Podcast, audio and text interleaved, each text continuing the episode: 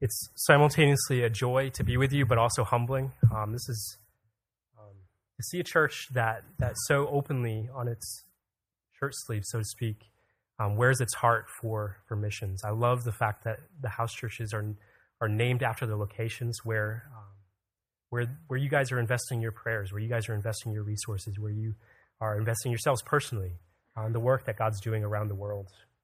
And so uh, the title of this message uh, this morning uh, is Sent. And uh, right now, I kind of feel like I'm speaking to the choir. I feel like you guys um, at Harvest do such a great job at sending your people, at sending others, at sending um, into the harvest. Um, but today, this morning, I think we have, um, God has something for us in this passage. And so I'd just like to um, look at Mark chapter 6, verses 7 through 13, and then uh, verses 30 through 44 with you. This is God's word. And he called the twelve and began to send them out, two by two. And he gave them authority over the unclean spirits. He charged them to take nothing for their journey except a staff, no bread, no bag, no money in their belts, but to wear sandals and not put on two tunics. And he said to them, Whenever you enter a house, stay there until you depart from there. And if any place will not receive you, and they will not listen to you, when you leave, shake off the dust that is on your feet as a testimony against them. So they went out and proclaimed that people should repent. And they cast out many demons and anointed with oil many who were sick and healed them. In verse 30. The apostles returned to Jesus and told him all that they had done and taught. And he said to them, Come away by yourselves to a desolate place and rest a while. For many were coming and going, and they had no leisure even to eat. And they went away in the, life, in the, in the boat to a desolate place by themselves. Now many saw them going and recognized them, and they ran there on foot from all the towns and got there ahead of them. When he went ashore, he saw a great crowd, and he had compassion on them because they were like sheep without a shepherd. And he began to teach them many things. And when it grew late, his disciples came and said to him, This is a desolate place, and the hour is now late. Send them away and go send them away to go into the surrounding countryside and villages and buy themselves something to eat. But he answered them, You give them something to eat. And they said to him, Shall we go and buy 200 denarii worth of bread and give it to them to eat? And he said to them, How many loaves do you have? Go and see. And when they had found out, they said, Five and two fish. Then he commanded them all to sit down in groups on the green grass. So they sat down in groups by hundreds and by fifties. And taking the loaves, the five loaves and the two fish, he looked up to heaven and said a blessing and broke the loaves and gave them to the disciples to set before the people. And he divided the two fish among them all. And they all ate and were satisfied. And they took up twelve baskets full of broken pieces and of the fish. And those who ate the loaves were 5,000 men. Let's pray. God, we thank you for your word. We thank you for your spirit. God, I just pray that you would speak to us this morning through your word, that our eyes would be open to see and our ears would be open to hear, Lord, your voice. I just pray that you would cause me in this moment to decrease and for you to increase. God, I just pray that you would speak over me, speak through me, um, and by your Spirit that you would open many ears to hear, and that we would be that we would be sent to live for you um, as a result of, of spending time in your Word. I pray this in Jesus' name, Amen.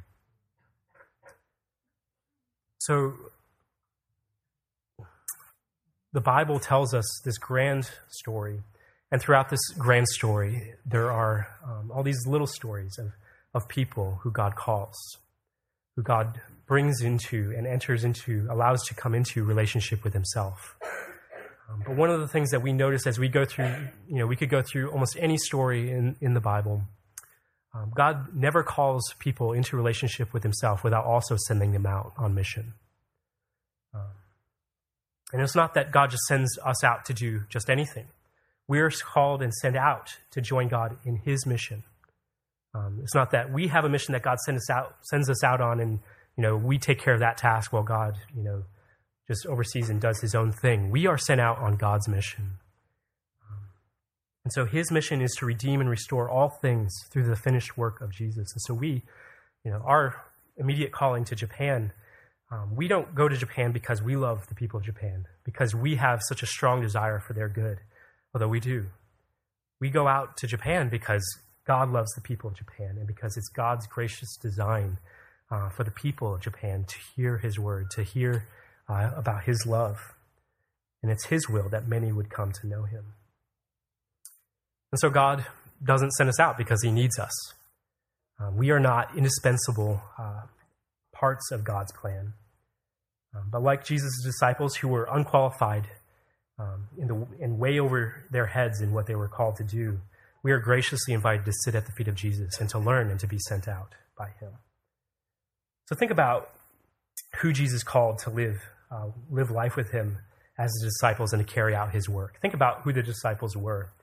Um, in their day, by the standards of their day, the, the, disciples were seen as, as, as just backward, backwoods people. They were seen as Galileans, people who um, were uneducated, um, fishermen who were simple and completely unequipped to, to go out and do the kind of work that Jesus called them in to do.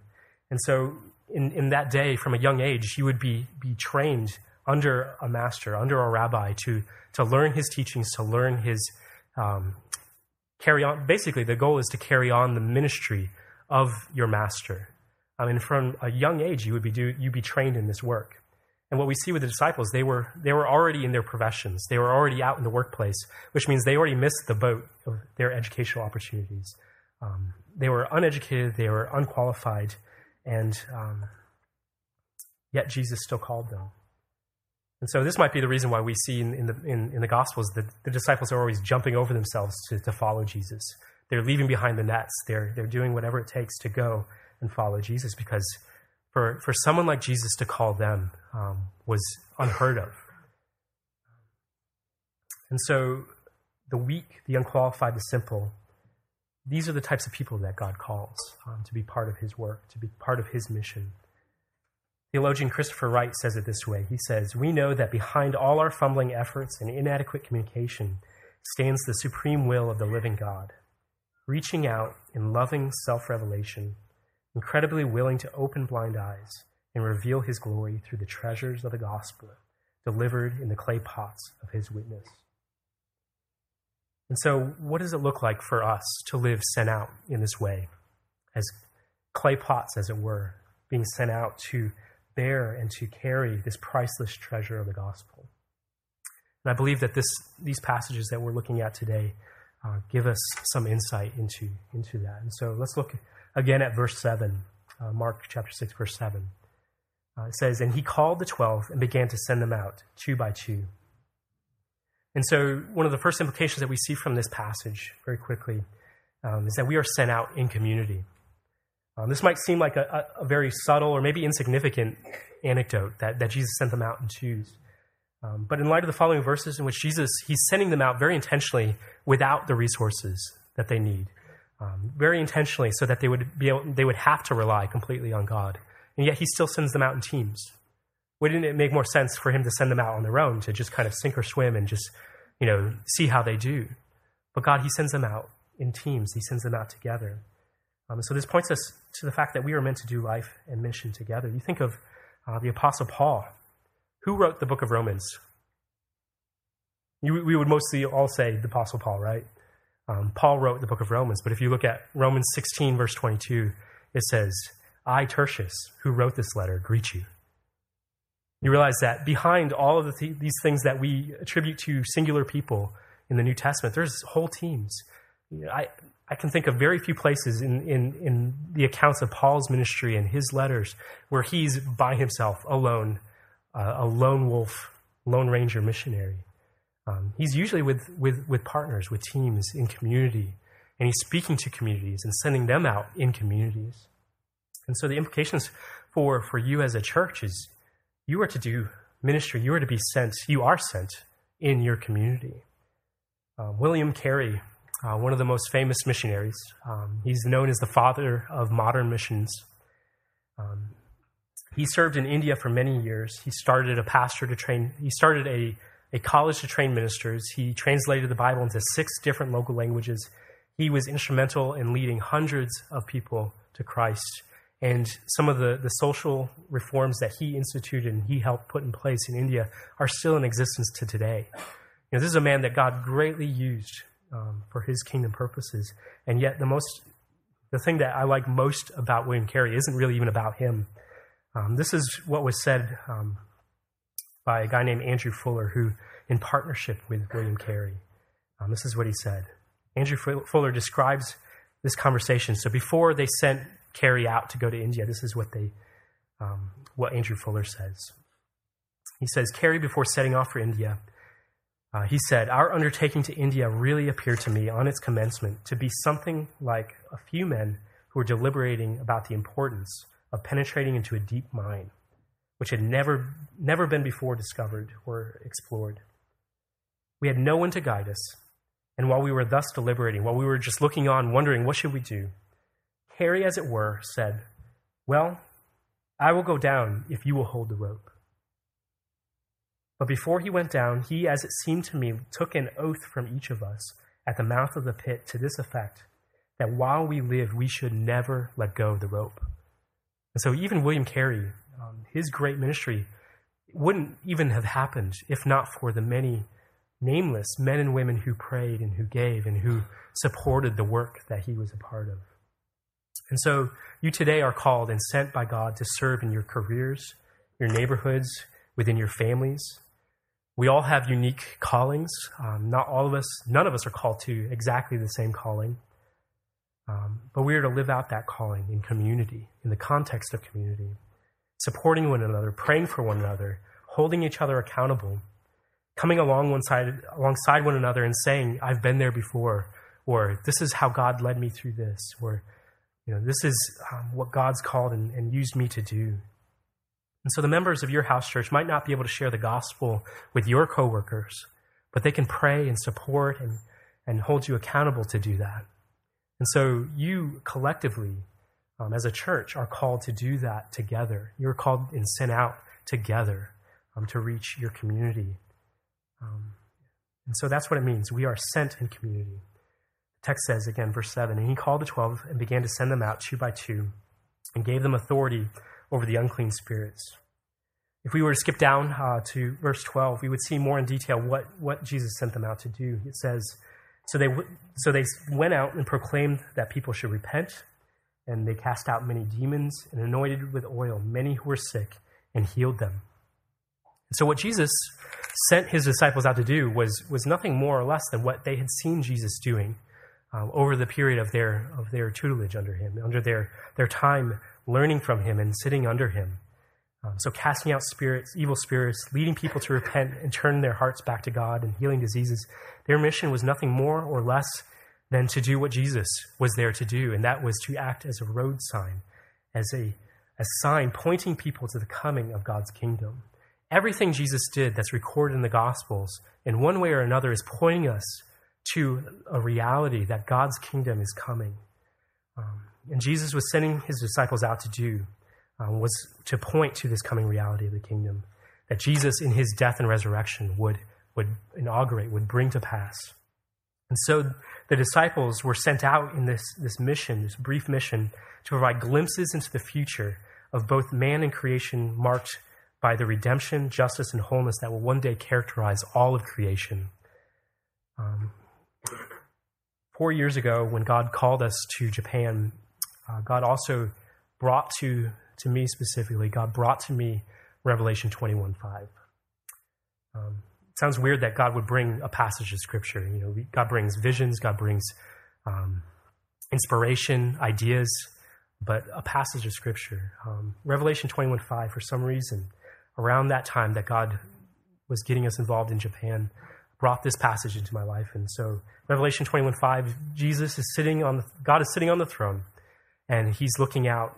This is at the end of, of all time. The kingdom has come. And, and God says, Behold, I am making all things new.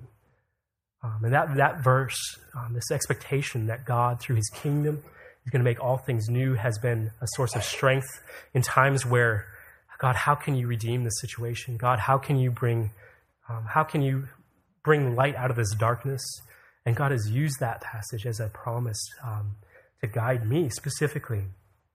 But this is, this is really what the disciples were called and sent out to point to the fact that God is in Christ reconciling the world to himself, that God is redeeming and restoring and making all things new, and he's doing it uh, through the death and resurrection of Christ, but one day it will be completed. And so the disciples are sent out to point to that work. They didn't fully comprehend everything that Jesus, they didn't comprehend the role that Jesus, the central role that Jesus would play in that kingdom. Um, but they were just sent out to point to that reality. And so we today, we are also sent out to point to that reality. We point back, we point people back to the gospel, how Jesus, through his death and resurrection, unlocked the door to this glorious future of new creation. We point people back, and then we point people forward through our deeds, through our actions, through our lives. We are to be pictures, visual presentations. We are to be show and tell of God's new kingdom reality that is going to be breaking into this world um, through the gospel, through his spirit. And one day we'll cover the earth. Um, salvation will cover the earth as the water covers the seas. And this is the reality that we are called to point to. We are sent, we are messengers of the kingdom, sent um, to proclaim um, this good news. So again, we are messengers of the kingdom, pointing back to what Christ accomplished in his death and resurrection and giving glimpses, visible tangible demonstrations of the future restoration and rule of Christ over all things as we bring redemption and healing to those who are suffering and far from God, and as we engage in the conflict with evil that is taking place all around us. And so we are a sent community, um, and we are sent as messengers of the kingdom. And our last two points, we're going to see, put them together. Um, we see the manner in which we are sent. We are sent in weakness, and we are sent by a limitless God. So we are sent in weakness and we are sent by a limitless God. Verse 8 says, He charged them to take nothing for their journey except a staff, no bread, no bag, no money in their belts, but to wear sandals and not put on two tunics. And so they were, they were to go out with nothing. They were to, you know, they weren't even allowed to wear two changes of clothing. They were to go out literally with just the clothes on their back and their trust in God. Um, and so, first, you know, the, the, reasons for this seem to be pretty clear. Jesus wanted them to, first of all, know that this mission that they were being sent on was urgent. This was a wartime mission. Um, they were to go about it with a stripped down wartime mentality. The kingdom was coming in ways they couldn't begin to comprehend, and it was coming soon. The time was short. And the second reason Jesus sent them out with nothing was so that they would have nothing to fall back on, nothing to rely on but God.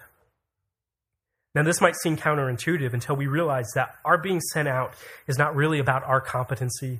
It's not really about our resources or our abilities. Um, there's this really great passage. I, I love the Old Testament. Um, I, there's this one passage in Deuteronomy where Moses, you can kind of see, sense that he's, he's over Israel. He's like, man, you guys have put me through so much. And so you, Moses kind of gives them these harsh realities in Deuteronomy. Um, and there's this one point where he says, Don't think that God chose you and he's going to work through you because you're some great nation or because you're a, a mighty people. In, in, fact, Moses is very blunt. He says it's the exact opposite. It's because you're the weakest, it's because you're the most insignificant that God chose you. And it's through his power, um, it's through weakness that his power is, is, is demonstrated more fully. And so, um, again, we see in the, the Apostle Paul's ministry a similar theme. Second Corinthians, uh, Paul talks about a weakness that was given to him um, that, that humbled him. Uh, this is what it says, what he says. He says, Three times I pleaded with the Lord about this, that it should leave me, this weakness. But he said to me, My grace is sufficient for you, for my power is made perfect in weakness. Therefore, I will boast all the more gladly of my weaknesses, so that the power of Christ may rest upon me. For the sake of Christ, then, I am content with weaknesses, insults, hardships, persecutions, and calamities. And this is, this is incredible. He says, When I am weak, then I am strong.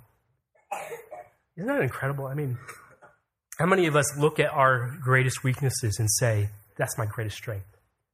That's where God is able to shine most clearly through me. Um, so God's power is made perfect in weakness. A limitless God delights in using weak vessels because the weaker we are, the more God's power is able to shine through us. And so Jesus had healed the sick, befriended the broken, raised the dead, cast out demons, and taught with authority in front of his disciples for months. And now he was sending his disciples out to go and do more of the same. This is the point when all great teachers step back and just say, All right, I've shown you, now it's your turn. Go do it. Sink or swim. He just pushes them out of the nest to, to fly or fall. And what happens in this passage? Um, surprisingly, probably more so for the disciples than for us. They're successful. They, that God works through them, that God provides for them everything that they need. Verse 12 So they went out and proclaimed that people should repent, and they cast out many demons and anointed with oil many who were sick and healed them. Then we skip down to verse 30 when they returned to Jesus. Um, it says, The apostles returned to Jesus and told him all that they had done and taught You can almost sense the, the overjoyed, um, you can almost sense the excitement in their voices as these 12 grown men who are bursting at the seams to tell these stories of how God showed up exactly when they needed him to, how, um, how they saw God work in power in ways that they never thought God could work through them. Um, in unexpected ways, God worked in, their, in, in just that brief period of time, how God provided everything they needed when they needed it. So, what an incredible mountaintop experience. Can you imagine how defined your life would be from that, that experience that they had? Um, that years later, they would point back to that experience and just say, wow, you know, things look bleak now, but I can continue to trust God because His power is made perfect in weakness. And, and look how He provided back then, and look how He's able to, He can provide right now. And so, um, this morning, I can't help but wonder how often we miss out on what God might do through us if we were willing to just step out, even when it seems crazy, even when it seems impossible, even when the resources don't seem to be there. Uh, when we feel like we're the least capable people on earth, the least qualified people on earth to do a task. Um, what if we just simply followed him in his leading? If he was leading you to do something that you felt completely inadequate to do, how would our approach change if we, we just went at God's calling in that way and just realized He uses us in our weaknesses. How often do we allow fear and uncertainty to keep us from stepping out in obedience? Our greatest contributions to the mission of God is our willingness and our total reliance on Him. Anything else we bring to the table and, and, and becomes anything else that becomes our greatest strength becomes our greatest weakness as it obscures our ability to simply rely and trust in Him and His strength. So we may be sent in weakness and limitations, but we are sent by a limitless God.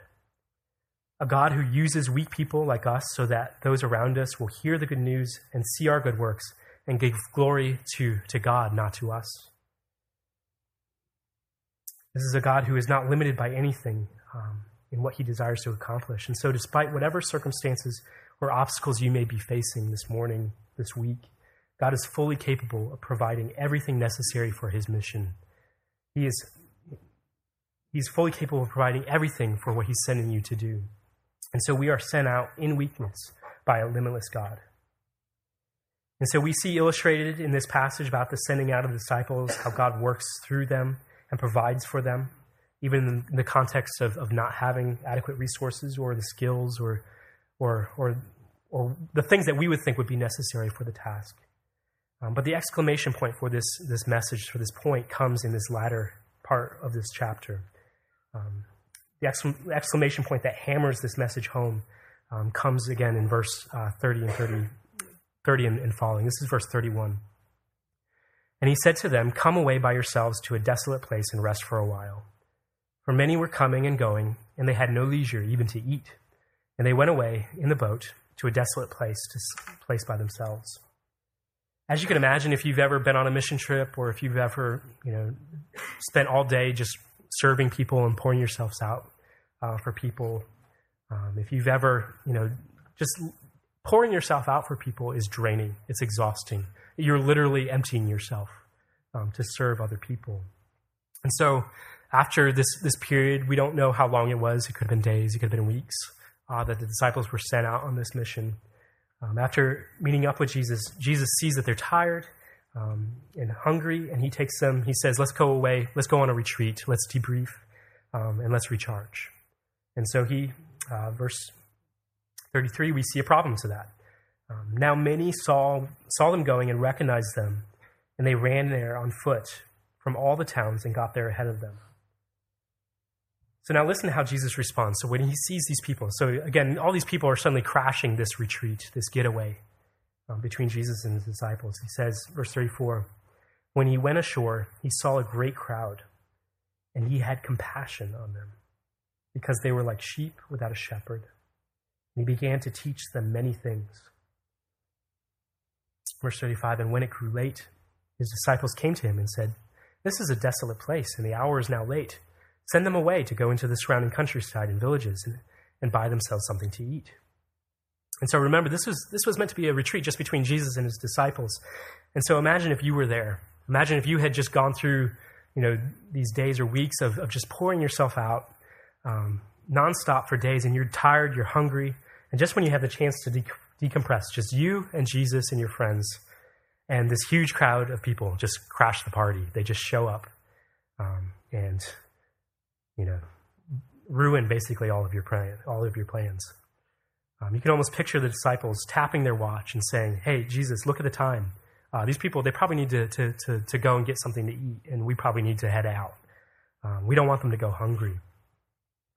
And so, but of all the unexpected things, can you imagine how unexpected and unpredictable Jesus, living life with Jesus, must have been? But of all the things that, that the disciples couldn't have expected coming, they didn't expect this. Verse 37 He answered them, You give them something to eat. And they said to him, Shall we go and buy 200 denarii worth of bread and give them and give it to them to eat? And so, probably a, a better translation of the Greek there would be, Jesus, are you crazy? Like, are you serious? You want us to spend fifteen, twenty thousand dollars today's equivalent feeding this this people? Just send them away. Just have them go to the nearest village and, and, and get something to eat for themselves. Verse 38, and he said to them, How many loaves do you have? Go and see. And when they had found, found out, they said, Five and two fish. Then he commanded them all to sit down in groups on the green grass. You can just picture the look on the disciples' faces as their hearts sink into their stomach. Um, this was their retreat. This is their food that Jesus is asking for, that they're pretty sure at this moment they're not going to see this food again. You know, when you're around somebody who just pours themselves out, pours themselves out for other people, it can be pretty inconvenience, can be inconveniencing to you, right? And so here's Jesus. He's like, "Oh, how much food do we have?" And he says, Go bring it to me. And at that moment, the disciples are like, That food's gone. We've got nothing left now. Because Jesus is just going to, we don't know what Jesus is going to do, what he could possibly do with this, but that food's gone. Verse 40 So they sat down in groups by hundreds and by, by, by fifties. And taking the five loaves and the two fish, he looked up to heaven and said a blessing and broke the loaves and gave them to the disciples to set before all the people. And he divided the two fish among them all. And they all ate and were satisfied. And they took up twelve baskets full of broken pieces and of the fish. And those who ate the loaves were 5,000 men. And so, in the end, not only did Jesus feed these thousands of people with just this limited amount of food, but there was enough left over, one basket for each of the disciples. I mean, you can almost kind of imagine the reversal of their, their fortunes at that moment. It's like no food, suddenly they each have their own basket full of food. Um, what an incredible story. What an amazing picture. Um, and what Jesus is teaching his disciples through this miraculous multiplication of food is the same lesson we saw in that first passage. Namely, that the limitless God is not bound by limited resources. God shatters our understanding of what is deemed possible or impossible. And this has profound implications for how we live life on mission with God. How often do we allow our own perceived limitations, both in terms of resources and abilities, to shape the mission? It is William Carey who famously said, Expect great things from God, attempt great things from God. And I wonder if the reason why we just don't attempt great things for God is because we, we, we honestly don't expect great things from God. We don't expect God to show up when we need Him to. We don't expect um, God to give us everything we need for His mission. But instead, God calls us out in weakness to press into His limitlessness. Whether He calls us to a simple or seemingly impossible task, we need to know that He is fully capable of providing everything we need. Do you believe this today? What is holding you back from engaging fully in God's mission? Is it, is it finances? Is it your, your reputation? Um, is it your family? Um, a fear of, of God sending you to do something hard or sending you someplace that you deem unsafe? Um, a fear of losing um, the respect of your colleagues? So, right now, how would your life look different if this was true? How would your life look different if it was really true that a limitless God was sending you into the world, in community, in weakness, to be a messenger of his kingdom? How would your life look different? But there's another way, um, a final way. We're, going to close. Um, there's another way in which this passage points us to the limitlessness of God. Um, notice again, um, verse 39. Notice how, um, first of all, notice how Jesus looks at the crowds who are gathering. So notice how he's overwhelmed um, with compassion because he sees these people who are lost like sheep without a shepherd. And then in verse 39, he says, Then he commanded them all to, to sit down in groups on the green grass. There's a very subtle, subtle little word there. Um, but did you catch it? The green grass. Um, we probably, I've been to Israel. I, I, didn't know this without looking it up. Um, but the green grass is, is, is a really telling point. If you were to tell somebody in Japan that an event happened around the time that the cherry blossoms were in full bloom, they would know exactly what time of year you'd be talking about. You know, there's a two week period of time where the blossoms are fully bloomed and you know, everybody goes and sees them, and it's it's you know, um, they have festivals that that they surround around these things, um, around the blooming of cherry blossoms. Um, in in Palestine, in in, in Galilee, um, the grass was only green for a very short window of time during the year. Um, the rest of the year, it was scorched brown, either through the heat or through through winter. Um, so there's this there's this couple week period of time where the grass is green, and this would have been you know, for, for, for Mark's audience, they would have noticed and realized that this would have been around the time of Passover. Um, and so, what Mark is hinting at in this event, as it took place around the time of Passover, the Jewish festival that celebrated God's great deliverance of Israel from slavery in Egypt through the sacrificial offering of the Passover lamb. Um, and so, Jesus, as he looks out over this great crowd of people, overwhelmed with compassion, he gathers them like a flock, like a shepherd gathering his flock, and he feeds them. Knowing all the while that the limitless love of God would drive him to be the bread that would be broken, and it would be his flesh that would be torn to feed the multitude. You see, the God who sends us out is limitless, not only in his capacity um, to send, not only in the resources at his disposal, but to the extent that he would go to rescue us. It is this God who sends us out to share his unlimited love with the world. So Romans 8:32 God who did not spare his son but gave him up for us all how will he not also with him give us all things Let's pray God in Christ you have provided everything we need all of our righteousness. Nothing, we bring nothing to the table.